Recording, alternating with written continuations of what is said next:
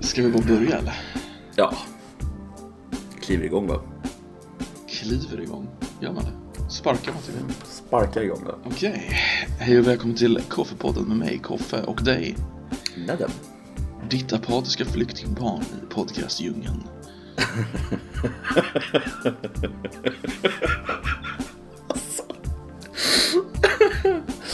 Din omskärelse i, Oh! I podcastdjungeln kanske. Nej men jag tycker vi kör på din där, den var fin. Eh, Ditt apatiska flyktingbarn i podcastdjungeln. Kombinerar vi omskärelse och eh, apatiska flyktingbarn så blir det ju tajt och tyst. Ditt omskurna apatiska flyktingbarn i podcastdjungeln. Ja, fy fan. Jag tror inte vi kommer locka så många lyssnare med det där, men det, det är ju en bra början i alla fall. Ja, alltså, det är någonting liksom. Det är alltid någonting. Vad ska vi prata om idag då? Idag så ska vi prata om Först ska vi prata om en film faktiskt som heter Death of Stalin. Eh, sen så tänkte vi prata om en tv-serie som heter Years and Years. Sen blir det lite nyheter som har varit här i veckan. Vi tänkte prata lite om Boris Johnson och hans potentiella deal. Eh, vi tänkte prata lite om Ylva Johanssons eh, misslyckande att bli EU-kommissionär. Eller inte, inte säkerställt misslyckande ännu. Men, men misslyckat eh, första försök. Sen antiken igen, eh, att den är tillbaka på agendan och lite vad Skolverket tycker om eh, stormaktstiden. Sen blir det apatiska barn och omskärelse.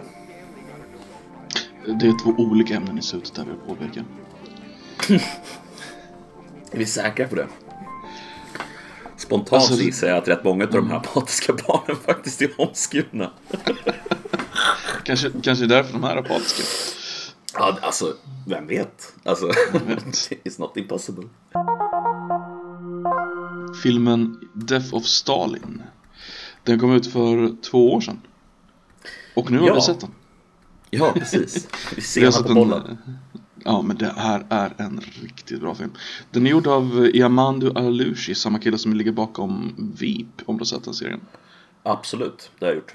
Mycket bra Hela serie. serien. Bara sett Eh, jag tror men den är väldigt bra. Jag, jag tror faktiskt jag såg till typ näst sista säsongen eller något sånt där och sen så Oj. tröttnade jag lite men eh, jävligt bra serie. Mm. Men alltså man, man känner ju liksom att det är samma ton liksom, på något sätt. Ja, ja absolut. Death of Stalin handlar då om eh, Stalins död helt enkelt. Om ni inte förstår, Ja. vi tog det namnet.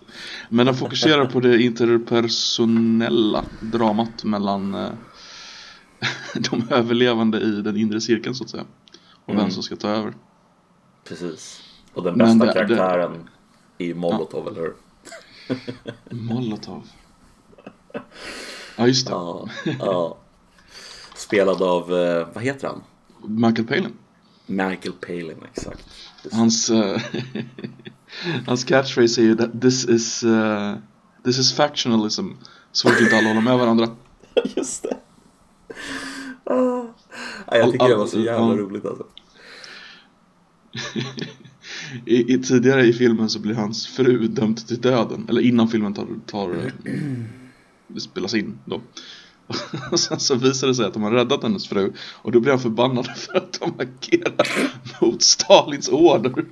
Det är skitroligt. Ja, det är så jävla absurt. Alltså, den, det, han, är, han är så uppenbart eh, alltså en... Eh, alltså han har ingen egen vilja. Alltså han har ingen egen vilja och det är så otroligt tydligt att han bara går i Stalins liksom ledband. Precis, han är en, han är en true believer. Ja, verkligen. Av, Alltså. av rang, Molotov. Nej, jag vet För övrigt han som är namnet bakom Molotov Cocktails. Ja, just Om det. folk inte förstod det. Just det. Eh, jag vet inte riktigt hur det gick till. Alltså, har det någonting att göra med att de faktiskt använde sig av Molotov cocktails och att han kom på Molotov cocktails? Eller är det bara Vill att de har jag, tagit jag vill namnet? minnas att det är eh, invasionen av Finland där. Mm. Så hade de inte så bra antitank, eh, finnarna alltså hade inte så bra antitankvapen. Men vad de hade var väldigt mycket vodka.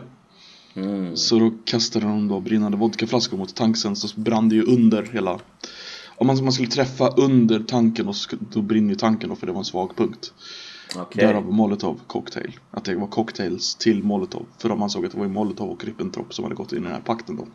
Ja, så att precis. Finland var försvarslösa. Makes sense. Mm. Eh, alltså har du någon, alltså jag, jag måste säga så här, jag har, jag har två favoritkaraktärer i, i Death of Stalin. Eh, Mm. Eller egentligen kanske tre. Men jag har två stycken som står ut starkt. Man vet att det är en bra film. Bara, jag har två, nej tre favoritkaraktärer. Ja, den är så jävla rolig alltså. Ja. Eh, men, men alltså, Jag må, ja, kör du då. Förutom Molotov så måste man ju säga att General Zukov är ju alltså så jävla bra spelad. Det är helt sjukt. Spelad av Jason Isaacs. Ehm, Ja, just det. samma kille som gör eh, den här onda killen i eh, Harry Potter-serien. Ja, just det. Han är Det är helt det. fantastisk. Ja, han är så Min- jävla bra alltså. Min favorit är nog George Malenkov dock. Eller George Malenkov. Ja, just det. Total fähund liksom. Fegaste jäveln som finns liksom. Ja, shit. Alltså, Spelad av samma kille som är uh, farsan i eh, eh, Arrested Development. Ja, just det. Precis. Ja. Det är det. Nej, helt underbar alltså. Alltså han är verkligen alltså, så under... Alltså han är, han, han är värre än Molotov nästan. Alltså eftersom han är så... Alltså han kan ju inte ta några beslut överhuvudtaget. Nej, precis. Han tvingas är- till beslutet i slutet. Ja. oh, shit. Ja, den enda som har någon slags sympatisk eh, sida där det är ju Khrushchevs karaktären som spelas av Buscemi. Eh, Jag tycker han är sympatisk alltså. Ja, alltså jämförelse alltså. Relativt de andra. Han är inte sympatisk. Men alltså jämförelsevis med de andra karaktärerna så har han ju någonting liksom. Ja. De andra är ju bara helt, alltså till exempel eh, Beira. eh, Ja, precis. Beira är nog värst alltså. Eh, Beria va? Ja, Eh. Ja. Han är fan hemsk. Alltså vilken Mm. jävla svin han är alltså. Fi- Filmen utspelar sig alltså från att eh, Stalin dör till uh, uh, Khrushchev utses till Eller vad ska man, nej Ja. alltså till, ja kan man säga Det slutar typ där Ja, det slutar väl ungefär med att Khrushchev tar makten. Eh, Ja. Skulle man väl kunna säga. Och Beira dödas Det är väl det som lever där Exakt. Ja, ja men Eh. den är, den är fantastisk Ja, den är fan helt magisk. Den ska ni se. Den ska Eh, får se fem av fem koffepods faktiskt. Ja det är generöst men jag håller med alltså det kan Det kan mycket väl vara alltså, en topp 5 film någonsin alltså den är Riktigt jävla bra Och den är så, Ja, den alltså, Man vill citera den hela tiden Den är Jag- ska erkänna Ja, den är bra, alltså. citera saker. Jag är så sämst på att citera eh, filmer. Eh, jag kommer aldrig ihåg några så här några liksom eh, citat. Det är alltid bara, ah, okej. Just det, den där filmen har jag sett. Och så kommer jag ihåg exakt ingenting. Av, ja, av dialogen liksom. Samma med musik för övrigt. Ja okej, Men så du sjunger inte med i musik då eller? Mm, nej, väldigt, väldigt sällan i alla fall. Nej. Jag vet inte, jag, jag tycker inte att det är så... Jag, jag vet inte, jag brukar inte fastna så mycket för texter i musik eller i liksom film. Att jag så har dialogen kvar i huvudet typ. Ja okej är Tråkigt Eh, för, för ja. Just nu sitter jag och tänker på Själva scenen där, där, där de är samlade och Stalin ligger i sängen och ska precis dö Så Ja. vaknar han upp en sista sekund så här och så pekar han på en tavla Och ser en tavla med ett litet en, en, tjej som håller ett lamm och ger henne mjölk Och så står de och dividerar om vad det betyder Bety, Betyder det att jag, Stalin, är folkets lamm? Nej, nej, nej Det betyder att mjölken är socialism och att, och att Stalin är den lilla flickan Stalin kan inte vara en liten flicka Nej, nej alltså, Just det. det är så Ja, ja, alltså, du, du färs, färskar ju upp mitt minne här. Jag kommer inte ihåg Mm. det där. Men eh, ja, det är sjukt roligt. Verkligen. Alltså, Mm. jag vet inte, hela den här känslan som skapas i filmen av att de är så otroligt rädda för vad Stalin Mm. ska tycka är så jävla kul. Precis. Till, till saken hör ju till, till att nästan alla de känner har, har blivit mördade av Stalin. Ja, så är det ju. Det är Så faktiskt de sant. har, ju en, de har ju en befogenhet till sin rädsla. Ja, det får till och med följa med, eh, vem var det? Uh, Khrushchev hem på kvällen. Efter att han varit hos Stalin och så sitter han med sin fru och så går igenom, igenom hela, hela kvällen vad de har sagt så här Så att de ska inte förolämpa Stalin nästa gång. Och så att han inte ska liksom råka försäga sig, alltså ja. dubbelhet liksom. Råka säga Precis. någonting som inte stämmer överens med vad han har sagt tidigare. Men jag vill nästan gräva mig vidare lite i det här att du inte kommer ihåg saker Mm. Och filmer. Du kan inte citera filmer och du kan inte sjunga med i låtar alltså? alltså jag, jag, det är klart att det händer att jag kan göra det. Men alltså vad jag menar är att alltså, vissa människor har ganska tydligt tycker jag ett liksom uttalat eh, intresse för eh, låttexter och eh, dialoger från olika komedier eller filmer och så vidare. Och så har de det liksom. Och så kan de säga så här, ja men till varandra och liksom byta dialogbitar och snuttar.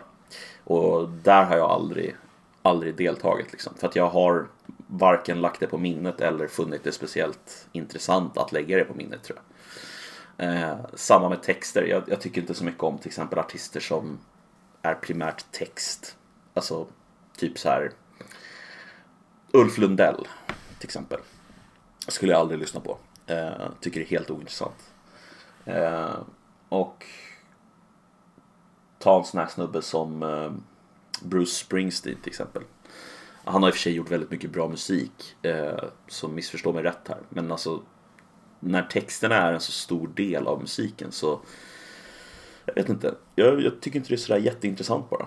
Jag, jag, är mer intresserad av själva musiken i sig. Eh, texten i sig blir liksom någon slags, eh, jag vet inte, ibland kan det till och med vara distraherande från musiken. Nu vill jag gå in på det här sidospåret lite mer, är det okej? Okay? Absolut, kör! Då, då vill jag, eftersom du säger att du inte är så bra på filmcitat så tänkte jag köra en liten quiz med dig. Om det är okej? Okay? Absolut, kör! Jag kommer säga ett citat och du får säga vilken film det är och sen så får vi se hur många rätt du fick. Mm. Är det okej? Okay? Jajamensan. Okej. Okay. Första citatet. Frankly my dear, I don't give a damn. Nej, ingen aning. Borta med vinden. Jag har inte sett den. Okay. Eh, noll av en. noll av en? May the force be with you. Ja, det är ju Star, Star Wars. Det är, ja. inte så svår.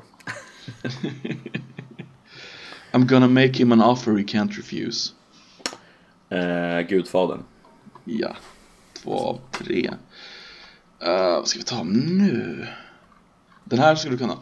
Toto, I have a feeling we're not in Kansas anymore. Eh, den känner jag ju väldigt, jag känner ju igen den väldigt mycket. Men nej, faktiskt ingen aning. Trollkarlen från Os. Ah, ja, ja. Såklart. Alltså, är Toto lejonet? Nej, det är hennes lilla hund. Ah, okej. Okay. Uh, Yippee motherfucker. Uh, det här kan jag ju faktiskt. det måste du kunna. det är från Die Hard. Det är det. Eller Vet hur? du hur den brukar översättas till svenska? Nej. Tjosan din jävel. Nej, så kan de inte översätta den. Nej. Jo, det, det, det, det, gick på sexan för några år sedan så var det den som var undertext. Det blev en liten grej. Tjosan din jävel. Yes. Alltså. Ja. ja, det är ju sämsta översättaren som har jobbat i... Fy fan vad uselt. Ja. Okej. Okay. I am ja, serious and don't call me Shirley. Hmm. Uh, jag vet. En av tidernas bästa komedier. Alltså jag, jag tänker ju på Pulp Fiction, men Nej. det kanske är helt fel. Det är helt fel. Det är Airplane med Leslie ah. Nielsen. Klassiker, klassiker. roads, where we're going, we don't need roads. Det känner jag ju också igen. Uh, som fan, where we're going, we don't need roads. Uh, mm. Mm, nej, alltså det, men jag kan inte placera det. Tillbaka till framtiden. Oh, såklart. såklart. Helvete. ja, men det är så här, det är det här jag menar. Alltså jag har så här, jag har ju ofta liksom sett filmerna. Eh, Men jag liksom lägger inte på minnet, alltså det specifika kopplingen mellan liksom eh, citatet och, jag vet inte varför. Det är som att min hjärna bara, det är som glad pack runt min hjärna som all dialog bara studsar på typ. Om den inte är väldigt, väldigt, väldigt så här. ja men, I'll make you an offer you can't refuse till exempel. Du fattar. Okej, du får... Du, vi kör tre till för då har vi gjort tio. Yes. Du kan få ganska enkel. Mm. My name is Maximus Decimus Meridius, commander of the armies of the north, general of the Felix Legion, a loyal servant to the true emperor, Marcus Aurelius, father to a murdered son, husband to a murdered wife, and I will have my vengeance in this life or the next. Gladiator med Kurt Russell. Nej, inte Kurt Russell, vad säger jag? Eh, vad fan heter han? Eh, Russell Crowe. Russell Crowe. Kurt Det är, Russell. det, är, Russell. fan, det är nästan minuspoäng på det där alltså. Nej, inga minuspoäng. Nej, det är okej. Okej, du, kan, du får en till enkel. Eh, inte lika Ja. enkel, men Get your stinking paws off me you damn dirty ape. Ja, det där är ju... Eh, Charlton Heston är det ju i eh, Yes. Planet of the Apes. Oh, där tog du den. Den var lite lätt dock. Den var lite lätt. Ja, alltså du, eftersom du använder apes i själva.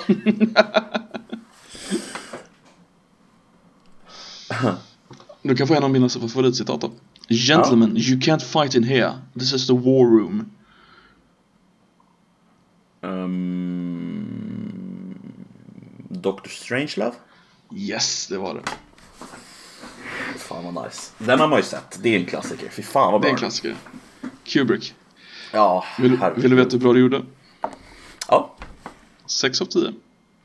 ja, det var väl ungefär något sånt jag tänkte mig. Jag, alltså eftersom du tog ganska stora filmer så, så Mm. blir det ju att man har lite så här svaga minnen. Men du hade säkert tagit 10 av 10 liksom. Eh, garanterat. Som jag valde dem så. Ja, jo, jo, men alltså jag hade valt mycket lätt för vissa människor att bara så här, ja men det är ju den här filmen. Jag har ju en inneboende som har en tendens att kunna komma ihåg liksom dialog från eh, 71 eh, olika eh, avsnitt av eh, Killinggängets olika produktioner. Liksom. Mm. Det enda jag kommer ihåg det är jag är blond, jag är tjock och jag är konstig. Den Lars kommer inte jag ihåg. Nej, jag vet. Det är typ bara jag som kommer ihåg den för att jag tyckte den var så jävla udda. Det är från Spermaharen. Åh, spännande. Eh, det är så jävla weird. Det spelar- var innan den nätgrej. Alltså Lars Brundin. Kommer du ihåg Mm. den? Nej. Det är Robert Gustafsson som spelar en jättekonstig karaktär. Alltså den är så jävla konstig. Och hans Okej. liksom signum, det han säger hela tiden, det är att han är blond. Jag är tjock och jag är konstig. Man bara okej. Ja, det, det är något. Så, så läxa till nästa vecka. Kolla upp en tjock och konstig blondin. Ska vi fortsätta på years and years? Ja gärna. Ja, alltså, du, du tipsade ju mig om att se den. Eh, Mm. Vi kan ju säga att det är en eh, BBC och HBO samproduktion. Uh, så den- om ni vill se den så finns den på HBO Nordic. Mm, och vi ska inte spoila den men vi kan säga så här att jag har aldrig aldrig känt sån ångest när jag har tittat på en tv-serie. Den utspelar ju sig i nutid och framåt och years and years syftar ju egentligen då bara på att alltså det, det är ett framtidsscenario liksom. Mm. Jag vet inte om du förstod det men eh, varje avsnitt förutom det första är ju ett år efter avsnittet innan. Ja, jo men det är jag med på. Mm. Men eh, alltså det är ju väldigt, väldigt Alltså Det är så sjukt ångestframkallande så att det, det alltså Föreställer alla de värsta sakerna som skulle kunna hända liksom Och eh, de händer kanske eh, Eller kanske inte Och Det, eh, den är lite dystopisk. den är inte så lite dystopisk Problemet är ju att den är trolig också. Den är ju det Mm. Den är väldigt trolig eh, Nästan läskigt trolig i, i hur den liksom beskriver hur de här sakerna händer. Men jag tror nog att uh, vi får göra en spoilervarning också vi, om vi ska prata om den. Mm, det måste För vi nog göra. svårt annars. Det Så om ni inte har sett den så kan ni hoppa framåt några minuter. Mm. Så spoilervarning, här kommer lite saker om vad som faktiskt händer i serien. Vi följer ju en, en, en familj primärt, så det är, det är deras eh, drama i, Mm. som är huvudfokusen. Precis. Och eh, det som händer redan under första avsnittet det är att eh, eh, alltså de, de träffas och ska ha liksom en eh, get together, eh, den här familjen då med liksom eh, gammelmormor och ja, en modern familj eh, helt enkelt. De är väl, vad är de, 10 stycken ungefär? 15 stycken? Nej, Något 10. sånt där. Nej, inte 15 är de 8 Nej, 10 kanske. Ja. Men det är så är några, några, några någon, någon är singelmorsa, någon, några är ihop och så två är bögar och Och det pratas lite i bakgrunden hela tiden under uppbyggnaden till kulminationen på första avsnittet att liksom Jo men det är någon, pågår någon typ av pågår någon typ av kris utanför Kinas kust. Med någon ö som heter Gongdao och eh, det är väl en, eh, en, eh, en eh, throwaway till den här ön som Kina håller på och bygger av sand gissar jag på. Eh, de håller ju på och bygger upp en, en en, en ö helt enkelt som kommer, där utanför kommer- Filippinerna. Och det gör de ju Ja, i verkligheten just nu. Exakt. Precis. Mm.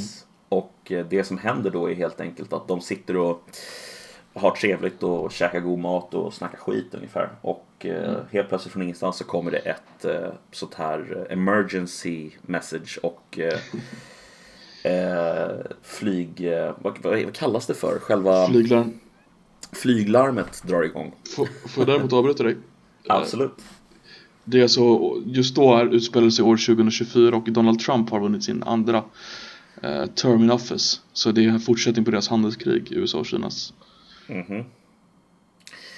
Och eh, helt enkelt Trump har sagt så här I'll never back down.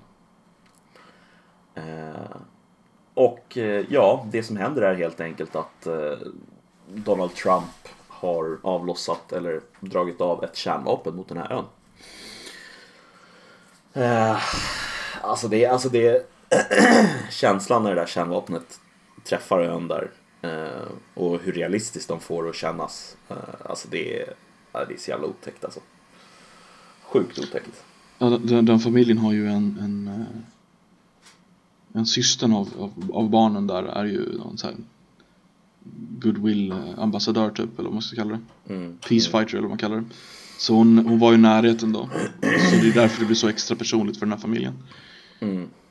Ja precis, för hon, hon, eh, hon ser ju liksom ske, eller helt plötsligt så dör ju bara hennes uppkoppling för de har, de har henne på uppkoppling under kvällen där.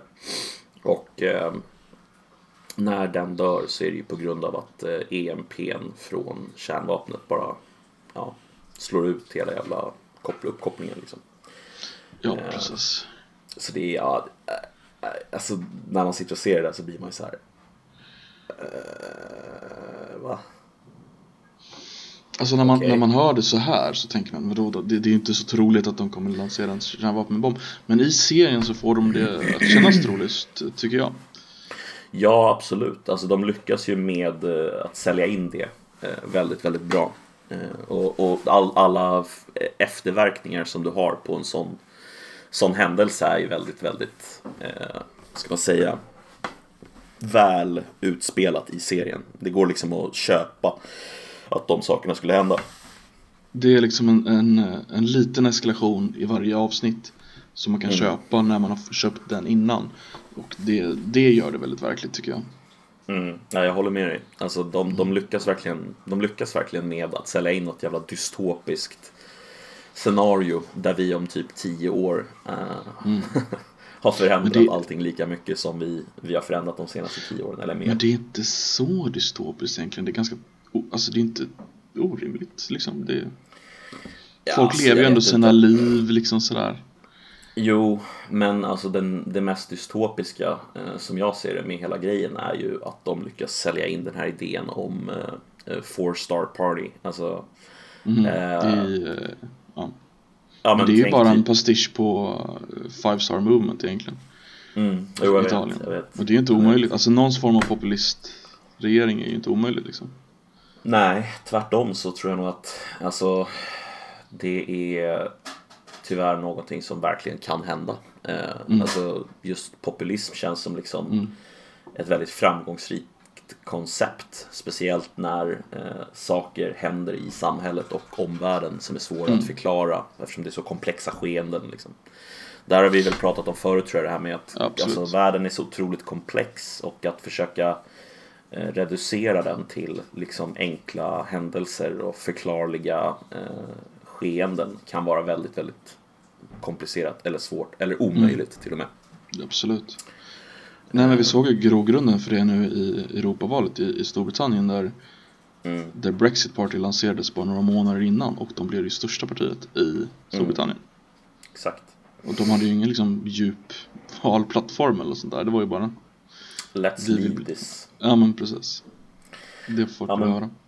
Folk, folk, folk, ja, alltså folk är väldigt lätta tror jag att få åt olika håll och få dem att svänga i, i frågor där de liksom kanske inte egentligen har någon stark åsikt utan de är mer bara alltså vindflyglar eller vad, vad säger man? Hur, hur, hur är det? Du Vindflöjel. vet vem jag är? Ja, Ja, men det är inte det man vinner val på. Du vinner ju val på att vara där folk har en stark åsikt och folk har en stark åsikt när det är deras materiella intressen som står på spel. Um, men jag, I EU-valet tror, så tror jag inte det spelar så jättestor roll vad folk var trötta på EU-valet liksom. i, I det fallet så tror inte jag det heller. Där tror jag nog att Mm. det fanns en väldigt utbredd eh, känsla av liksom det här är f- vad vi vill. Men, men jag Mm. tror dock att eh, i väldigt många fall så kan man skapa en, en idé om vad folket ska vilja ha. Mm. Alltså man kan genom politik manipulera fram väldigt tydliga liksom inriktningar som man vill att folk ska gå på. Jag menar, har du sett, eh, har du sett eh, Chomskys eh, Manufacturing Consent? Ja, ja. Det har jag gjort. Det, det, men det jag menade var att folk måste ha en... eh, De måste vara upprörda redan innan och så kan man ta tillvara på den illviljan. Håller helt med. Håller helt med. Det, är, det är så det måste gå till. Alltså det finns en upprördhet och sen så är det någon som kapitaliserar på den upprördheten. Som, som det kommer bli i Sverige nu när pensionärer inte får varm mat längre liksom. Ja, Sina exakt. ålderdomshem, Det är Det kommer ju... klart att någon kommer bli sur och det är klart att någon kommer ta vara på den eh, ilskan. Liksom. Det, så är det Ska vi prata lite om Boris? På tal om ilska eller vadå? Ja men typ. eh, vad fan är det som pågår? Jag, jag berätta för mig Goffe. Det är två nyheter i, i Boris-lägret. Eh, den första och den mindre nyheten det är det att han har lyckats få igenom en till eh, eh, stängning av parlamentet i en vecka. Nästa vecka. Mm. Eh, och som, i så fall, som folk inte verkar vara så upprörda över. Men den andra och mycket mer spännande nyheten är ju att han har kommit på sin egen Brexit-plan. Som han ska föreslå till EU-parlamentet i, om en vecka tror jag det är nu. Okej. Och vad går den Brexit-planen ut på? I stora drag så är det Den fokuserar ju på Nordirland För det är där skon klämmer som vi har förstått Mm. eh, Och Om man vill vara lite ofin så kan vi säga så här eh, Irland, alltså republiken Irland har ju alltid sagt att de inte vill ha en gräns Mm. Då, då är Boris förslag två gränser. För det är nämligen två gränser, de har föreslagit en eh, eh, regulatory border. Alltså en, eh, vad ska man kalla det på svenska? En gräns där, där EU-lagstiftningen slutar och så en gräns där tullen börjar. Så Nordirland ska ha en tullgräns mot Sydirland. Men de ska fortfarande Okej. ha samma, eh, följa samma rag, lagar som Storbritannien? Eh, nej, som EU. Okej. Så de ska ha, de ska ha liksom en... Eh, det blir som en buffertzon mellan England och eh, Irland. Nordirland. Så att de kommer ha, de kommer ha tullstopp och sånt där. Men det kommer ske på ett väldigt speciellt sätt. Att all, all, all, allting som fraktas mellan Nord, eh, i Sydirland och EU då och Nordirland måste vara paketerat i förväg och skannat någonstans. Först i Irland och sen i eh, Nordirland. Och så kommer det finnas kameror som övervakar att ingen öppnar de här på vägen. Eh, så det kommer vara en slags tull, eh, tullmekanik men han tycker att det här blir enklare. Sa- Samtidigt så kommer de vara då i, inom eh, EUs eh, regulatoriska gränser. Så det kommer inte vara något Allt du får sälja inom EU får du även sälja i Nordirland. Och sen så kommer du ha en till gräns då mellan Nordirland och England och, resten av Storbritannien. För de ska ha sina egna lagar för att de har lämnat. Och den här kommer då vara i, i fyra år och sen får Nordirländska parlamentet rösta om de vill fortsätta med det här eller gå helt över till eh, engelska lagarna. Så, så med andra ord, det här är ett sätt att komma runt det här med backstop-problematiken. Att eh, Storbritannien skulle bli tvungna att lämna EU men fortfarande följa EU-lagar. Eh, helt enkelt. Precis, Eh, precis. Nu nu är det bara Nordirland som följer EU-lagarna.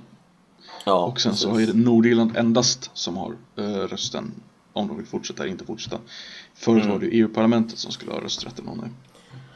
Alltså, som, jag, som jag, jag tyckte mig se här i veckan att de direkt bara sa nej. Eh, EU-parlamentet, eller inte parlamentet men eh, eh, vad heter de? Kommissionären. Eh, kommissionärerna mer eller mindre bara Ja. sa nej, så här blir det inte ungefär. Eh, Ja, i princip. Och eh, alltså det, det, det känns ju som att alltså, det är dödfött kan jag känna. Alltså, det, hur ska det liksom... ah, Alltså, jag förstår inte hur, hur de ska få igenom det här förslaget. Utan jag tror att det kommer bli bara att de kör en hard Brexit rakt av bara. Och så tar de alla problem så som de uppstår. Eh, det är ju för övrigt i years and years en av premisserna att de faktiskt har gjort en hard Brexit. Just det. det, det, det, förstår man mellan raderna. De nämner det aldrig rakt ut men, men, men det, det framkommer ju liksom. Att det är vad som har skett. Jag, jag tror att det här förslaget är ett förslag som man skulle kunna få med igenom i brittiska parlamentet. Jag tror de skulle Ja. kunna godkänna det. Tror, men tror du verkligen det då? Alltså? Att brittiska parlamentet skulle kunna godkänna det här. Ja, det tror jag. Ja, jag vet inte fan Alltså Jag- motvilligt typ med några få marginalers övervikt. Men absolut, jag tror de skulle kunna acceptera det. Alltså jag Det är som all ehm, makt och Skotts- kontroll ligger på deras sida. Ja, jo, men jag tänker att liksom de behöver ändå ha med sig några från eh, motståndarsidan, oppositionen väl? Alltså de här Mm. äger väl inte en majoritet utan de är Nej. bara det stora, det största, eh, De det största. partiet. Precis, de är en Eh. pluralitet. Mm, precis. Ja, jag vet inte. Jag är mer skeptisk där. Jag tror, att, jag tror inte att eh, det är så lätt att få med till exempel SMP eh, på eh, en sån här grej. Eh, Okej. skulle vara om du de kan är få inte med några jättestora längre. nej, de är ju inte det. Mycket större. Och jävligt Mm. sura. Skulle jag också vara om jag skulle alltså. Ja, det skulle jag också vara. Fy fan. Åh, vilken jävla soppa de har satt sig själva i. Det är, Mm. Jag tänker ofta på David Camerons eh, det han har sagt om att han, han, han kan inte sluta tänka på hans egen roll i, i hela den här grejen. Det är han som startar hela grejen så fan. Ja, så är det ju. Ja. Om man inte vill ge all cred till eh, Nigel Farage. Men jag tror inte han skulle kunna kommit till den här punkten själv. Nej, inte en chans tror jag. I alla fall, de har ju en, eh, de har ju, de fick ju igenom ett, ett lagkrav i parlamentet att de inte skulle ha en hard Brexit. Så han, har ju, han måste ju försöka, alltså han har ju lagkrav på sig att begära en förlängning. Mm. Så det är ett väldigt intressant lag att begära något som en tredje, alltså en annan part i EU-parlamentet ska godkänna. Ja, jag fattar inte riktigt hur, alltså, hur det här kommer gå till. Alltså det, det, han har väl redan gått ut nu och sagt någonting om en förlängning, såg jag här. Jag tyckte mig läsa någonstans i alla fall att, att det var så att eh, han fick backa där eh, och sa typ så här, ja men vi ska, vi ska ha någon förlängning. Men han vill, det är väl säkert bara någon slags, det blir väl någon slags liksom försök till att komma undan lagen, påstå sig göra en förlängning men inte göra en i praktiken ungefär, gissar jag. Ja, okej. Det är, så jag, det är den känslan man får tycker jag av hur, vad, vad de vill liksom. De vill ju bara ut nu. Eh, ja men det är väl så. Herregud. eh, apropå EU-parlamentet. Eh, vet du vilken den enda rätt, eller så här. EU-parlamentet har ju inte så mycket, har inte så mycket eh, makt. De kan till exempel inte ta fram egna lagförslag eh, för att rösta på. Eh, och de, eh, de har helt enkelt inte så mycket makt. Det brukar vara en av de sakerna som dras upp i relation till det som kallas för att EU har ett demokratiunderskott. Mm. Eh, Men vet du vad de har för typ av makt? Upplys mig. De har makten att godkänna eller inte godkänna EU-kommissionärer. Och det leder oss in på våran, vårat förslag till EU-kommissionär. Och det är då Ylva Johansson. Har du hört talas om det här? Det har jag hört talas om. Innan vi fortsätter, är det fair att säga att EU-kommissionärer är vad i Sverige skulle, svensk motsvarighet skulle vara ministrar? I regeringen? Alltså jag skulle nog säga att det är inte en liksom ett, ett mappning men det är ganska, ganska överensstämmande ändå. Mm. För de har ju sina områden de är ansvariga för. Precis. Ylva Jonsson är ju ehm, Home Affairs ehm, kommissionär, är nominerad till. Mm. Vilket är en väldigt alltså- eh, odefinierad grej. Alltså grejen är den att det finns ju fortfarande ministerrådet eh, Där alla ministrar träffas till exempel om du är minister i Säg eh, integration eller inte integration men säg utrikesministrarna träffas och kommer överens om saker där och så vidare. Så, vidare. så att det finns ju massa andra eh, eh, organ inom EU som har väldigt mycket mer makt i vissa frågor eller som åtminstone sätter agendan. Men, men eh, definitivt, alltså kommissionärerna har ju jättemycket makt. De har ju mycket mer makt skulle jag säga än vad till exempel, alltså det är därifrån lagarna kommer. Eh, Ja. Så att, ja. Jo men det, det jag menar är att de har, eh, de har sitt områ- om, ansvarsområde bara liksom. Det, det är Ja. där de fokuserar. Och det Precis. finns eh, kontinuerligt mer och mer av dem. De gör ju nya kommissionärsstolar hela tiden. Ja, ehm, Jag menar vi har ju, vi- vi har ju både en Ska vi se, vi har ju både en klimatkommissionär och en kommissionär för klimataktion. mhm. det är Eller Eller, eh, en miljö och en klimataktion. Så det är liksom lite Ja, dubbelt. byråkratin eh, i EU är så otroligt alltså, avancerad och komplex ibland att det nästan är, alltså, blir bara ett skämt. Alltså det är så otroligt konstigt. Men det, det är ju ett sätt att blidka medlemsländer. Ja men ni får en kommissionär liksom. Även om är så. inte explicit ska tjäna landet. Eh, utan ska tjäna EU. Mm. Jo men precis, det är, visst fan är det så. Det, det handlar om en, det är en avvägning hela tiden mellan, mellan massa olika intressen och då vill man helt enkelt ha ett EU som kan representera alla men samtidigt alla känner att de får vara med och bestämma. Och, ja, det, det blir lite konstigt dock eh, med tanke på att liksom ett land som Sverige som har 10 miljoner invånare eh, kan ju liksom aldrig få lika mycket att säga till om i EU som ett land som Tyskland eller Frankrike. Alltså det, det säger sig självt. Eh, att det inte kan bli så. Eh, I praktiken alltså. I teorin skulle man kunna låtsas att det är så. Men i praktiken så är det ju inte så.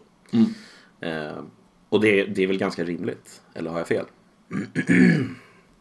Nej, det, det är väl naturligt på något sätt. Ja, alltså Alltså, de ja. representerar ju liksom väldigt mycket större del av den totala eh, väljarkåren. Liksom. Det är ju fan eh, långt över 100 miljoner om man slår bara ihop de där två länderna. Tyskland gick ju faktiskt med på att begränsa antalet eh, parlamentariker de har. De skulle Mm. egentligen ha mycket, många mer om man ska vara proportionerliga. Mm. Men de, å andra sidan så styr de hela skiten ändå så fan. Ja, alltså det är ju typ deras projekt nu för tiden. Speciellt nu när britterna lämnar så blir de en, de har ju varit en motvikt. Ja, Eh. Men de, de kommer ju inte kunna vara det länge. Eh, Så att jag gissar på att vi får ett, ja, ett, eh, ett starkare EU eh, skulle jag gissa på. Alltså som gör fler eh, förändringar och ingrepp och kanske blir mer och mer överstatliga faktiskt. Mm. Ja, det, det är väl italienarna som har en majoritet där de vill ha en federalisering av EU.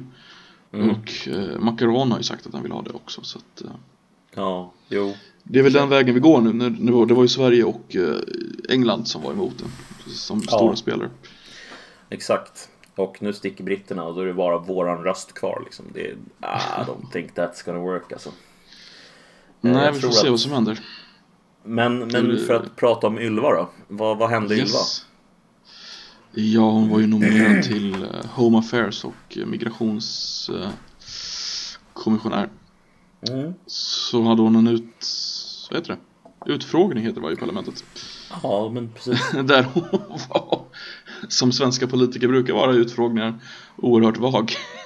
Mm, exakt. Så, att hon, så de sa nej till henne. Eller de sa ett explicit nej, de sa då får du fan återkomma med skriftliga svar. Som, eh, de svaren har inte vi fått läsa än dock, men hon, hon lämnar in dem i fredags. Mhm. Så vi får se Det vad som nu i händer. fredags alltså. Nu i fredags. Hon hade Alltså, 48 jag- timmar på sig att göra svaren. Ja, jag tror ju någonstans att hon eh, Hon kommer nog bli godkänd i slutändan men, men, för så brukar det ju gå till ofta Men Precis. Alltså det är ju en näsbränna av eh, stora proportioner alltså Det är ju parlamentet som flexar sina muskler och visar på att ja, men vi kan nog Vi kan nog eh, utöva vår makt när vi känner för det Alltså jag är lite tveksam till det i och för sig för att det är immigrations, migrationsminister. Ens, Mm. det, Sverige har ju inte så bra rykte på migrationsfronten i Europa. Om vi säger sådär. Det var ju någon dansk parti, eh, EU, med, vad heter det? Member EU-parlamentariker. European Par- EU-parlamentariker.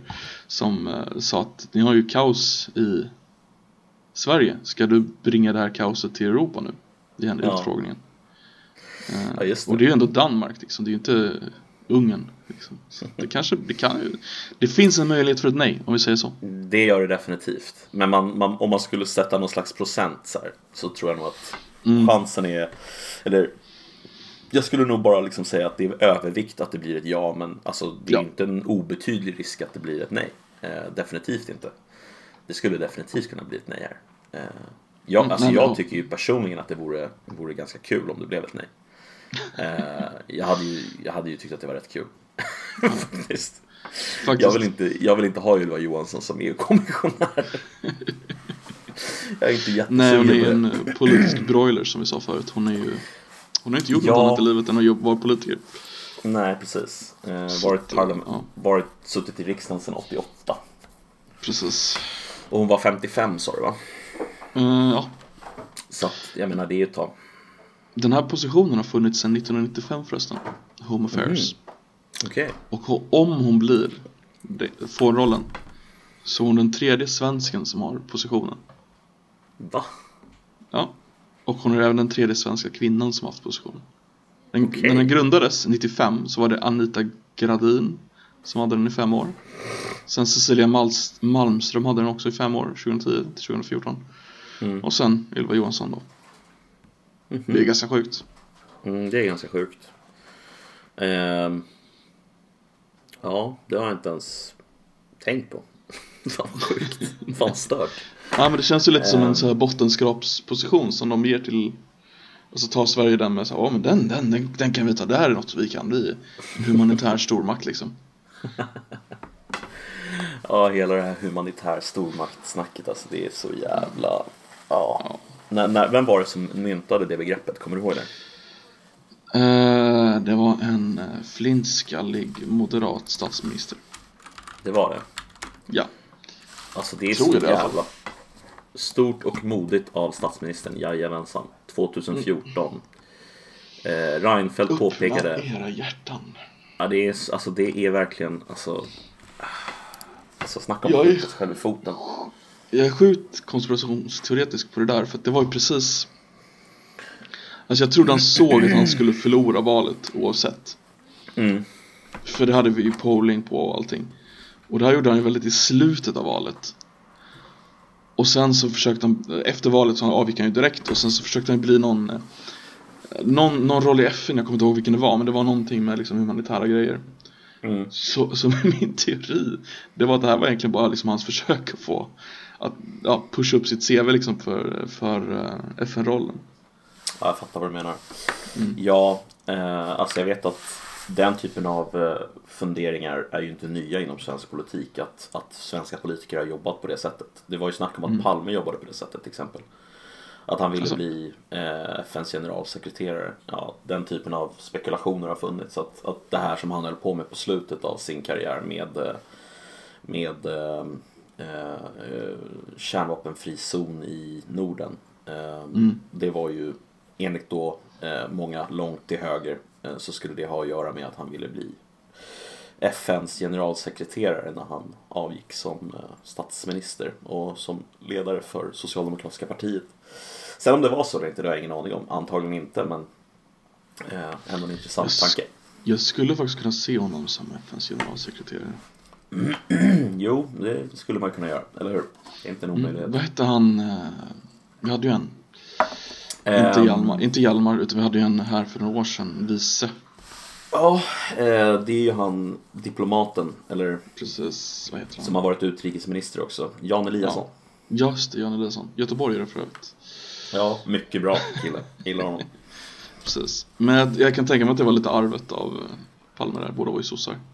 Ja, jo, men jag tror det. Eh, Mm. Alltså, Palme hade ju en väldigt stark roll eh, inom Mm. tredje världen och alltså U-länderna eh, tyckte Mm. ju väldigt mycket om Palme eh, eftersom han faktiskt ställd, stod upp för väldigt mycket av vad de hade som intressen. Eh, det var väl lite av en, alltså, en svensk det har ju varit lite av en svensk paradgren skulle jag säga. De senaste typ, ända sen eh, ehm, vad heter han som faktiskt var FNs generalsekreterare? Uh, Hjalmar? Nej. Branting? Nej, Nej. nej, nej. nej. Eh, inte Hjalmar Branting. Eh, jag vet vem du tänker på, men uh, Hammarskjöld. Hammarskjöld, gud. Ja. Han var H ju, var rätt i alla fall. ja, Hjalmar Branting, Hammarskjöld. Nej men han var ju generalsekreterare där tills han dog i en eh, olycka eh, i Kongo. Mm. 1961. Ovanför Eller- Kongo. Eh, ja, han var på Eller han dog till... i Kongo kan vi säga. Han var på väg till flygplatsen i Ndola i Rhodesia, Mm. tror jag. När han kraschade. Eh, eller blev nedskjuten, beroende på vad man tror. På tal om antiken. Ja men precis, på tal om antiken, för det här är nästan antikt i svensk eh, bemärkelse. I svensk bemärkelse har det ju ingen inverkan på den moderna politiken och därför kan vi kalla det antiken. Ja, det gör det. Som faktiskt har en väldigt stor inverkan på modern svensk politik eftersom de försökte ta bort den. Ja, de, de ville ju att den inte skulle vara en obligatorisk del eh, i eh, historieundervisningen. Och det här var du väldigt sur över i förra avsnittet. Och nu har svenska regeringen lyssnat på våran podd och ändrat Ja. sig. Äntligen. Eh, nej men så här, jag, jag, alltså jag, jag sa väl det även i förra avsnittet att alltså, det är inte så att de tog bort det utan du, du fick ju i, i praktiken så fick du ju om du ville, eh, eller i teorin snarare så fick du ju fortfarande om du ville ta upp antiken, eh, givetvis. Det var inte det, utan de gav mer makt till lärarna att välja själva. Men vad jag sa var väl att i praktiken så hade det lett till att väldigt mycket färre lärare hade tagit upp antiken. Eh, vilket jag tror är negativt för de barn som kanske kommer från eh, hem med eh, mindre akademisk bakgrund där de inte får det hemifrån. Eh, och eh, det har man verkat, man verkar ha tagit det på allvar i alla fall och återinfört som en obligatorisk del. Ja, jag tror att det kan vara vettigt. Jag tror vissa Ja men vad jag har förstått så är det ju många lärare, de, de läser ju kraven, vad de ska få ut av eleverna och sen så går de blint efter det liksom. Mm. Planerar Ja, det är- efter det. Och det är det är inte så. orimligt. Nej, alltså det är styrdokument som du har att följa. Eh, och om du inte följer dem så begår du ju tjänstefel. Så att alltså, Ja, ja. men du kan ju gå above and beyond, men det är ju väldigt få som gör det. Alltså det är ju... Ja men visst, abs- absolut. Och, och jag menar någonstans måste man ju försöka förstå att lärare är också människor som har egna värderingar och egna eh, idéer och tankar om vad som ska liksom, vad är bra, vad är bra utbildning och dålig utbildning. Liksom. Eh, så att eh, Ja, jag är, väl, jag är väl nöjd i alla fall att den är tillbaka på agendan. Jag tycker att det är vettigt. Jag tycker man behöver lite sådana här stora händelser att försöka förstå, eller skeenden, historiska skeenden och hänga upp saker på. Eh, har man inte det så tror jag att det blir väldigt svårt, helt enkelt, att make sense of the world. Ja, så det där är något som jag är väldigt, väldigt mycket emot. Det finns en, en allmän linje i den populära kulturen och även bland en del eh, intellektuella att eh, vi har kommit till en sån eh, fantastisk tid i världshistorien där vi inte behöver lära ut barn lika mycket kunskap för att de kan lika gärna googla det och få det svar direkt. Men det är inte samma sak. Du måste ha Du måste ha det inne för att kunna eh, använda det i ditt dagliga liv. Alltså, du, Mm. du har inte kunskapen om du googlar den. Nej, precis. Alltså för, förutsättningen för att kunna analysera och liksom teoret, teoretisera kring massor av de här skeendena eh, eller vardagliga händelserna är att du har en hel del faktakunskaper som du faktiskt kan eh, bygga på eh, när du ska göra de här, dra de här slutsatserna. Eh, och det, det där har man liksom nästan Alltså jag ska inte säga att man helt har struntat i det, för det har man inte. Men man har, man har i relation till analys och till eh, teoretiserande så har man eh, Eh, lagt fokuset mer på analys och teoretiserande. Vilket är säkert jättebra för elever som har en akademisk eh, bakgrund, det vill säga föräldrar som är akademiker. Eh, Men för elever som inte får med sig de här faktakunskaperna hemifrån och som inte vet liksom någonting om de här sakerna så är det här alltså horribelt. Alltså de förstår ingenting eh, av den här nya. Eh, jag menar, ja, nu ska inte jag fastna på det här men som sagt det finns ett P1, dokument, eller ett P1 avsnitt eh, som heter Skolan och kunskapskraven som går igenom det här detaljerat och det är fan skrämmande alltså. Det är, alltså, det är läskigt att lyssna på. Hur de resonerar. Alltså det är väldigt mycket och det, det, det, vi har nämligen ett litet citat här från Skolverket som jag tänkte ta upp i relation till det här med antiken som jag tycker illustrerar så väl hur Skolverket tänker kring de här frågorna. Ehm, då står det så här att Skolverket svarar då på en, en fråga om stormaktstiden på Twitter. Och då, då har de fått frågan så här. Eh, varför, varför vill inte Skolverket att man ska kalla det för stormaktstiden längre? Eh, och då säger de så här. Jo, det är korrekt att i, det i detta förslag benämns Östersjöväldet.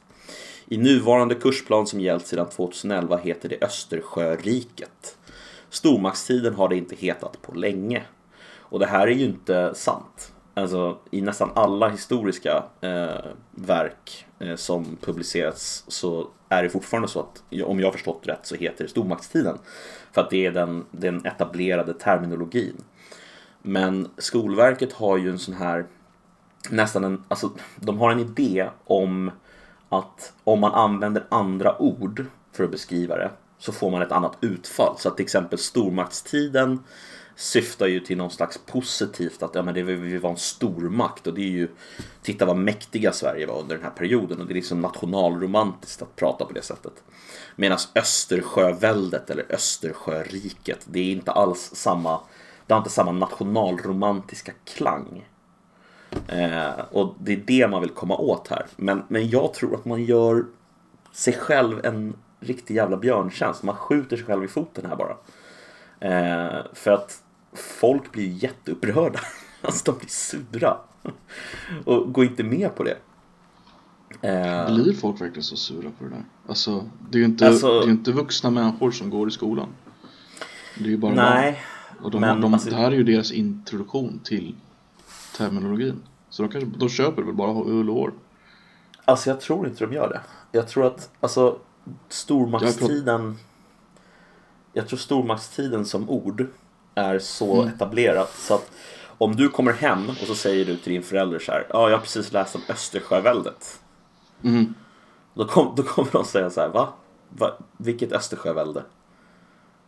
Och sen så kommer det bli en diskussion fram och tillbaka om vad, vadå Östersjövälde? Ja men du vet den där perioden när, när Sverige eh, hade ett eget, eh, en egen liksom, ja vad ska man kalla det för? Ja det, det blir ju liksom stormakt, alltså vi var en stormakt. Alltså. Östersjöriket låter ju nästan som Hansan eller sånt sjukt. Ja eller hur? Och Östersjöväldet, där har man ju använt ordet välde för att det ska ha en negativ klang. Alltså ett välde är ju per definition någonting som är Precis. negativt. Men varför vill de få Sverige att låta negativt? Vad är det de är rädda för? Alltså det måste ju ligga någonting bakom.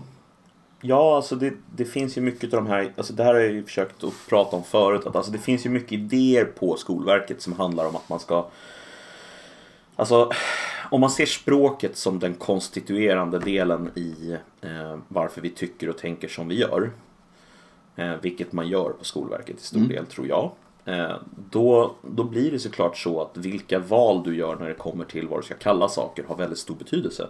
Ja. Så att, att kalla någonting för Östersjöväldet, det är ju liksom ett ideologiskt ståndtagande nästan. Eh, att säga liksom att ja men okej, vi kallar det för eh, Östersjöväldet för att då förstår alla att det här var inget bra. Därför att det har konnotationer som är liksom negativa. Medan stormaktstiden är lite nationalromantiskt positivt. Så, ja, men vi var en stormakt. Och man vill inte att folk ska tänka i termer av att Sverige var en stormakt för att det är inte någonting som de tycker är positivt. Eh, så att man vill liksom motverka den, den tankegången tror jag. Eh, och jag tror att det Ja, så hela den eh, resonemanget köper jag. Men jag undrar varför det är de vill att Sverige ska vara litet.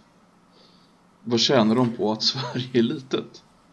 Är det någon Alltså- absurd rädsla för att anklagas att vara rasist om de lyser upp Sverige som stormakt? Eller vad, vad, vad, är det som motiverar dem? Alltså jag, nu, nu, nu blir jag väldigt så spekulativ. eh, Och jag kan inte Ja, alls. Jag kan, jag kan inte alls visa på att det är så här. Men, men jag tror att det handlar delvis om något som kallas för kritisk pedagogik. Mhm. Eh, och det är så här att det finns ju en, eh, en teori Ursäkta. inom Inom sociologin så finns det ju då en och inom senare då pedagogiken så finns det en, en finns ett par teoretiker som hette Adorno och Horkheimer. Har du hört talas om dem? Okej. Eh, Theodor Adorno och Horkheimer som jag inte kommer ihåg förnamnet på nu. De var då eh, De upplevde då helt enkelt eh, Eh, när Nazityskland tog makten i Tyskland och sen så flyttade de till USA eh, och där utvecklade de, eller tidigare också, så utvecklade de någonting som kallas för kritisk teori.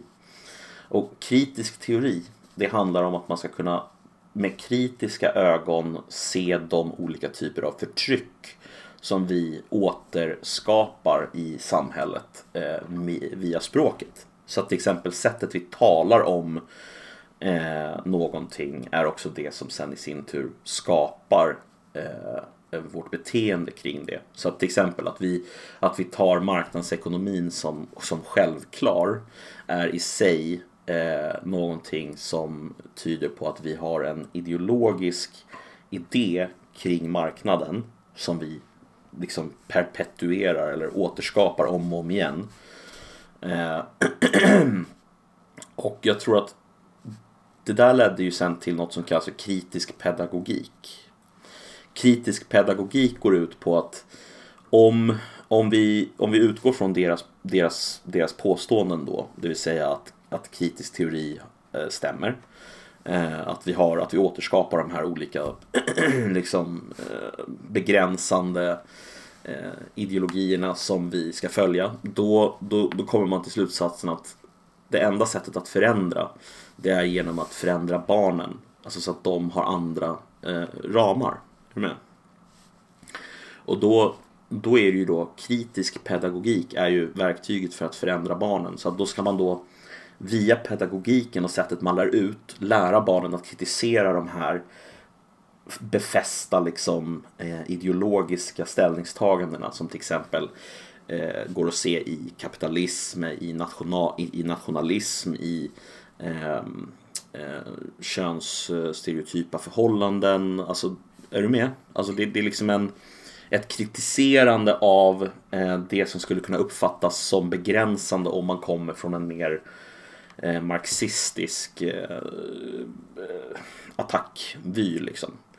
Eh, jag, jag tror så här, jag tror inte att de flesta på Skolverket ens är medvetna om hur det hänger ihop. Men jag tror att det är väldigt många på Skolverket som har kritisk pedagogik som en slags Alltså jag tror att kritisk pedagogik har påverkat väldigt mycket tror jag. eh, I hur man tänker kring det här. Så i 70-talet grund i Sverige liksom. Mm. så, så det här är svenska barn. Om de då får reda på att eh, svensk nationalism och svensk storhet är något dåligt så kommer inte de vara eh, i sig nationalister eller eh, söka efter att göra Sverige stort och därför kommer vi gjort våran lilla grej för att göra en världen lite mer fredlig och lite mer trevlig för alla människor. Är det teorin bakom det här? Ja, alltså man vill inte återskapa beteenden som leder till till exempel nationalromantik. Eh, Och jag tror att ett steg i ledet då, eftersom man tror att språket är så centralt, så vill man få det till att, ja men okej, om vi byter ordet från stormaktstiden till Östersjöväldet eller till Östersjöriket så, så får det den effekten. Eh, och jag, jag är väl skeptisk där. Jag tror ju inte att det får den effekten. Jag tror ju tvärtom att det får motsatt effekt. Alltså, Antagligen. folk känner av det där tror jag. När man håller på sådär. Eh, och bara blir så här, nej men jag tänker inte göra som du vill. jag ska göra tvärtom. Ehm, Jag vill bara påpeka att eh, nationalromantiken är en av de vackraste byggstilarna vi haft i Sverige.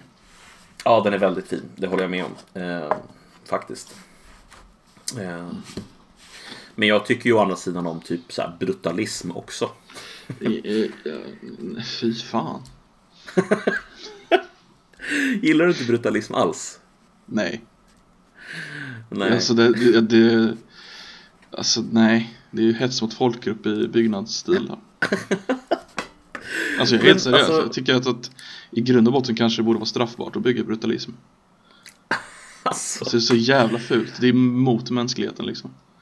ja, men, Alla, eh, alla värden som människor har, alltså, alltså som en individ har, alltså inte som person utan som, som eh, människovärdet helt enkelt. Det, brutalismen går ju rakt emot det.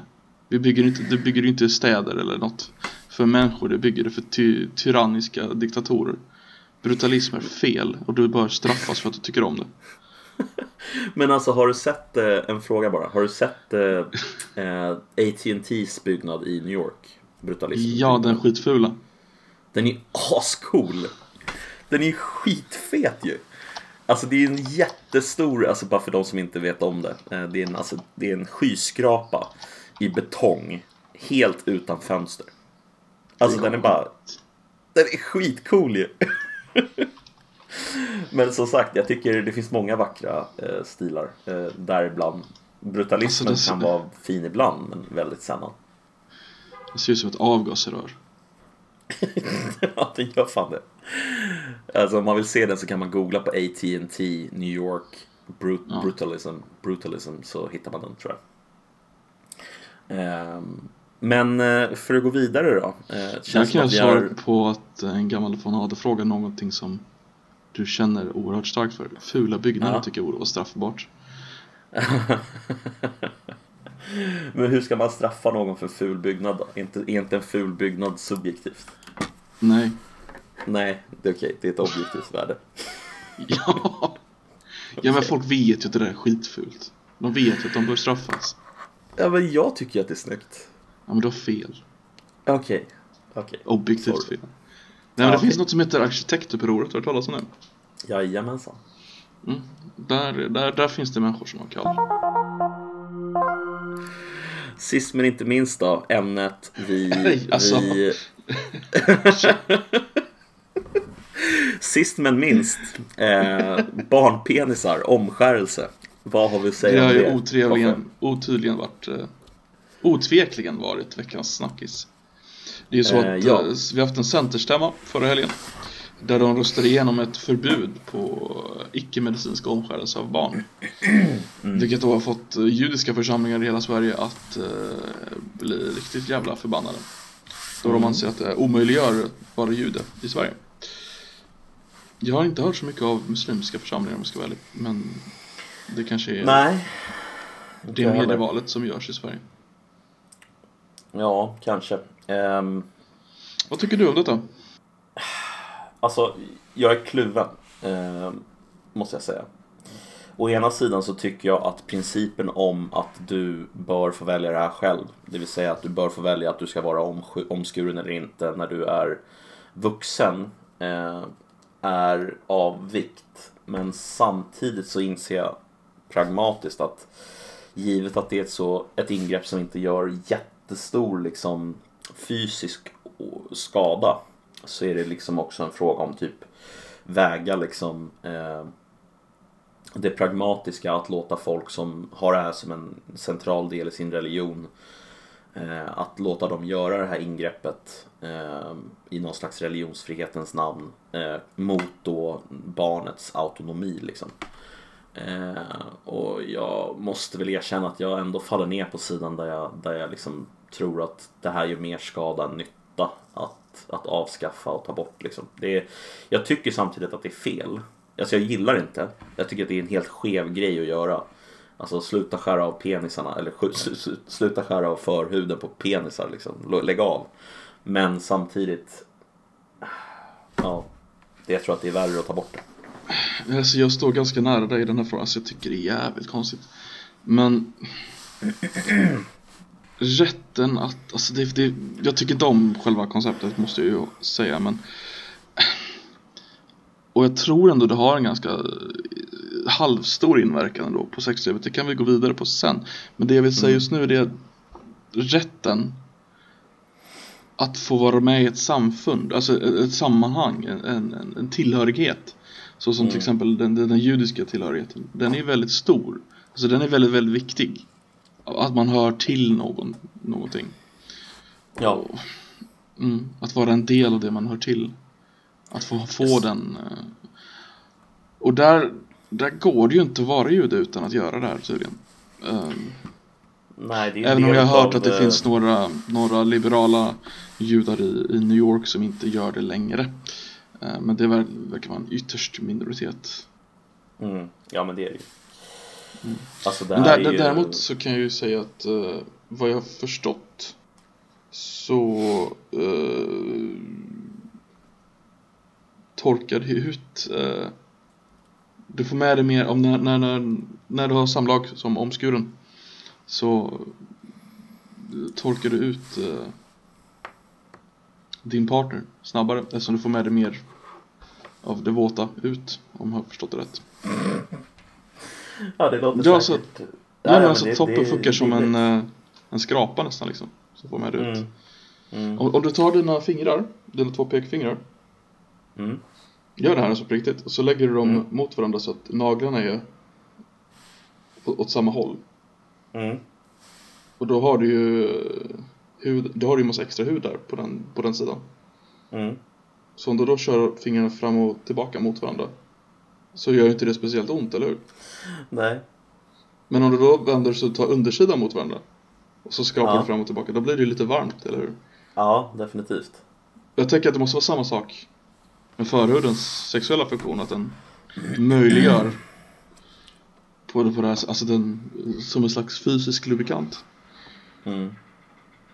Det är bara ja, alltså, ja men du har säkert rätt eh, i det. Alltså det, det, är klart att det är ett ingrepp som har betydelse för sex och för samlevnad och för massa sådana här saker. Eh, och, men, men, men, samtidigt så är det väl den här frågan om liksom Alltså hur långt ska statens rätt att bestämma åt föräldrar och vad de gör med sina barn sträcka sig? Alltså, jag är inte för eh, omskärelse i sig självt. Jag tycker att det är en jävligt dålig idé. Men jag tycker att det är en sämre idé att låta staten i slutändan säga till föräldrar eh, att de inte får göra det här ingreppet när det så uppenbart inte är, alltså det, är inte, det går ju inte att jämställa till exempel med eh, det som man gör med flick, flickebarn liksom, där man eh, gör en, eh, vad kallas det för? En eh,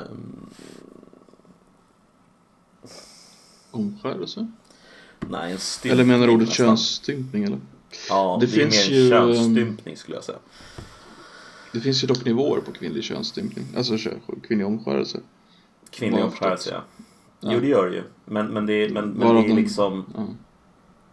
den värsta varianten jag tänker på. Det. Ja, absolut, absolut. Eh, och jag inser att det inte är samma sak, alltså att det är ett, ett, ett spektra. Men, men jag menar bara att kollar man på eh, vad staten ska ha att säga till om och hur mycket staten ska få berätta för föräldrar vad de får och inte får göra. Så när ingreppet är så uppenbart Alltså det kan, det kan vara negativt, jag tycker att det är negativt. Men när det uppenbart inte är någonting som förstör hela livet för dig alls. Och det är uppenbart att många, många av de som är omskurna tycker inte att det har gjort någonting konstigt med deras liv. Då, då känner jag så här, men okej, någonstans där börjar det bli så här, men staten kanske inte ska få bestämma att du inte får göra det då. Um, de har ju i och för sig inte så mycket att jämföra med. Nej, de har ju inte det. det jag är det väl medveten om det. Det är ingen lätt fråga alltså, tycker inte jag. Nej men det, det är ju något som blir det blir intressant för att, i, i det mångkulturella Sverige som vi nu har att hade, för bara 50 år sedan så var det förbjudet för katoliker, nej nu blir det mer än 50 år sedan, 60 år sedan. Var det förbjudet för katoliker att vara skollärare till exempel? För ja, det var den typen av land vi då ville ha. Och den, den teorin finns ju fortfarande kvar, eller den, den praktiken finns ju fortfarande kvar inom politiker att det här är det landet vi vill ha. Och då förbjuder vi det som vi inte ty tycker är bra så gör vi det. Men om man då ska ha flera olika kulturer i landet då kan inte politiker agera på samma sätt utan det de måste ju förhålla sig till alla olika kulturer i olika kontexter. Ja, jag förstår inte hur de ska kunna göra på något annat sätt för att alltså, alltså det finns en idé som kallas för interkulturalitet. Eh, alltså där man försöker att inse liksom att Alltså den handlar väl i grund och botten om att man försöker, man försöker inse liksom att okej, okay, men det är inte så lätt som bara okej, okay, så här ska vi göra. Eh, Även om jag kan tycka att vissa frågor måste vara så enkla. Alltså man måste reducera vissa frågor ner till det. Om ingreppen är för stora. Som till exempel, jag skulle definitivt tycka att vi måste resonera på det sättet om det handlar om kvinnlig omskärelse. Eh, där den alltså blir, alltså där, där du blir stympad. Men om du, om, om, du, om du gör ett ingrepp som är så här viktigt för deras religion alltså nu menar jag omskärelse, och betydelsen av omskärelsen inte är så stor så att du förstör hela ditt liv utan det är bara en liten, liten inconvenience eller alltså whatever. Så kan jag någonstans känna att okej, okay, men då får fan staten eh, hålla sig utanför det. Annars så tror jag nog bara att vi gör att folk känner sig eh, alltså för det första tror vi på fullt allvar att de här människorna inte skulle resa till andra länder och göra det här?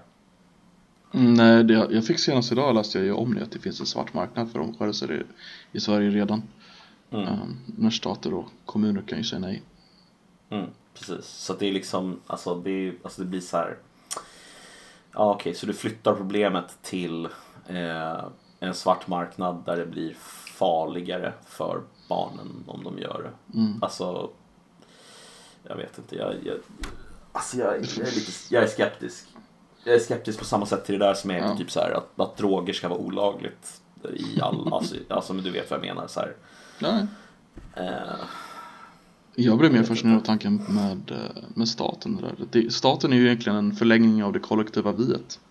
Ja, absolut. Um, och då är frågan, har det kollektiva viet rätten till det? Ja, precis. Um, men det är ingen lätt fråga alltså. Det är fan ingen lätt fråga. Mm, nej. Nej men jag, jag ser att det, det, finns ju, om man ska vara en rättrogen liberal som inte jag ska vara, men du kanske skulle vara. Ja. eh, nej, men det, det, det, finns ju väldigt kraftiga argument för att det här är en fullkomligt rimlig lag. Alltså det... Ja, alltså om man, om man har perspektivet man har autonomi. Alltså det, det skulle vi säga att det beror på vilken typ av liberal du är också. Alltså det finns ju liberaler som är liksom socialliberaler. Eh, då skulle jag nog säga att är man socialliberal så tycker man nog att det här är bra. Eller bör nog tycka att det här är bra. Eh, men är man mer av en klassisk liberal eller åt det hållet åtminstone, även om man försöker att vara inte ideologisk. så, så tror jag nog att man, man anser att det är en fråga om liksom eh, individens, i det här fallet föräldrarnas och barnets, som du sa, liksom rätt att tillhöra det här samfundet gentemot statens rätt att impose ovanifrån eller eh, säga hur du ska göra. Samma som med till exempel Systembolaget, droger, eh, abort, alltså så vidare. Så vidare. Vad har staten för rättighet i förhållande till individen? Det vill säga vad har det kollektiva, kollektiva viet för... Det där var en väldigt intressant formulering. Vad har staten för rättighet emot individen? Men här är ju staten som försöker försvara individen egentligen. Ja men precis, och det är ju det som är frågan. Är det verkligen, alltså det där är en definitionsfråga liksom. Är det här att försvara, eh, är det verkligen att försvara individens rättigheter om ingreppet inte är så eh, extremt så att det förändrar ditt liv? Det förändrar ju livet. Det är alltså du... Jo, jo, men alltså... Det blir ändå av, alltså det, det är ju... Jag försöker nog bara komplicera det hela men det är ju individens rätt till sin kropp. Alltså kropp, den föds ju med kroppen. Och Mm, sen gör någon med. annan en extern förändring på den här kroppen. Mm. Varför har den individen rätt att göra den förändringen? I vanliga fall så hade du nog reagerat, alltså Det var inte meningen att lägga ord i dig men jag vet ju att du är väldigt antireligiös egentligen. Mm. Men här Ja, sitter du ändå och försvarar en religiös företeelse. Ja, eh, eller jag försvarar deras rätt att utöva den här ritualen. Eh, därför att jag tror att i, s- alltså jag försöker någonstans att vara pragmatisk också och då, då, då, då känner jag någonstans att okej, då får man väga principer mot varandra och vilken princip som väger mest i det specifika eh, sammanhanget. Och då kan man tänka sig så här att hade det handlat om att stympa någon till den graden att du inte kan ha sex till exempel.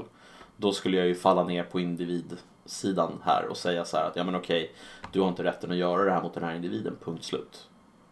Men när, när ingreppet är så förhållandevis relativt till det könsstympande ingreppet, alltså litet, så kan jag tycka att då är det inte staten som har rätten att bestämma åt den här eh, gruppen människor som tycker att det här är viktigt för deras religion.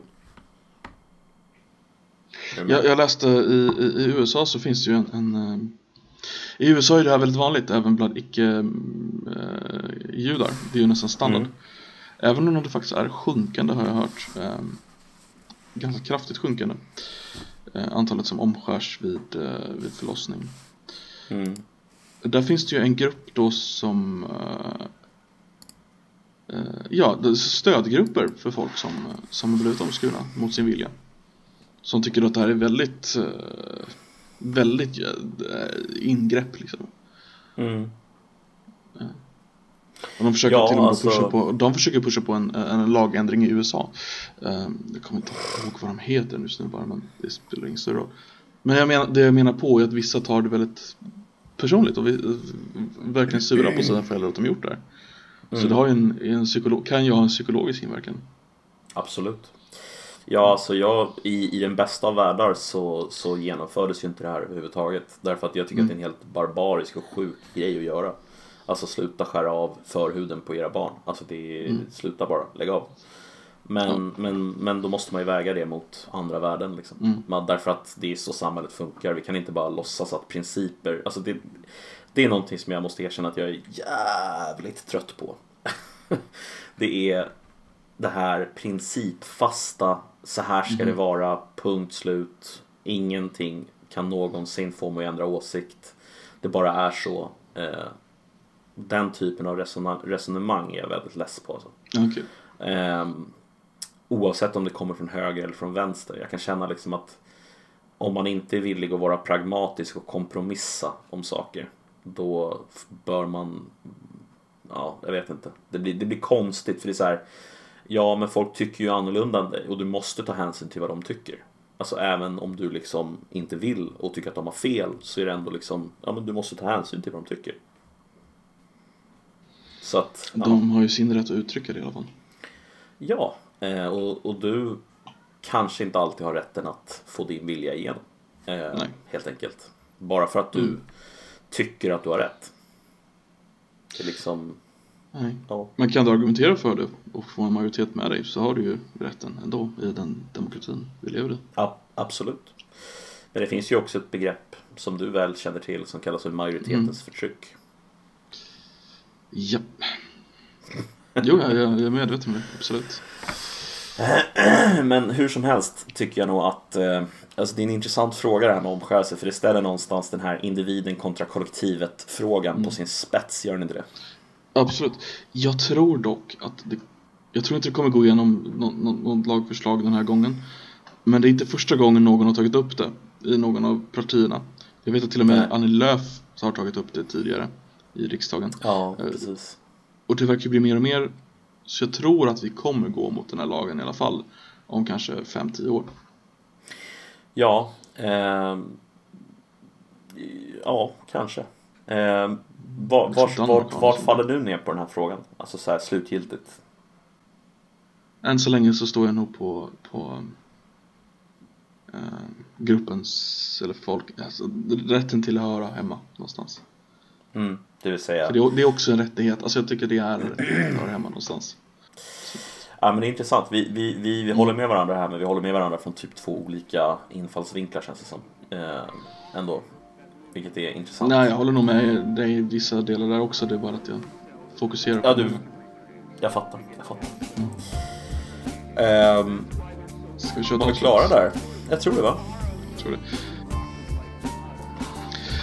Ja, det var allt för denna veckan i Koffepodden och har ni hängt med så här länge så vill jag passa på att eh, ge er en liten present. Det är nämligen så att eh, nästa vecka så kommer vi ha en hemlig gäst och den hemliga gästen är inte alls hemlig utan det är Van Adler. Och vi ska prata om antiken. Så vill ni ha en, era egna frågor ställda om antiken så kom in på vår Discord och ställ dem i rätt kanal. Så kanske vi tar upp dem med Van Adler nästa vecka. Eller hur? Jajamensan. Det ska bli riktigt kul. Mm, jag ser fram emot detta. Alltid lika intressant att prata med, med Adler och få, få svar på sina svåra frågor. Och nu ett så pass eh, brinnande och eh, relevant ämne som antiken. Nu har vi äntligen chansen här. Och Exakt. med detta sagt så vill vi tacka er för att ni lyssnade på Koffepodden med mig, Koffe och dig. Nedden. Ha det gött, hej!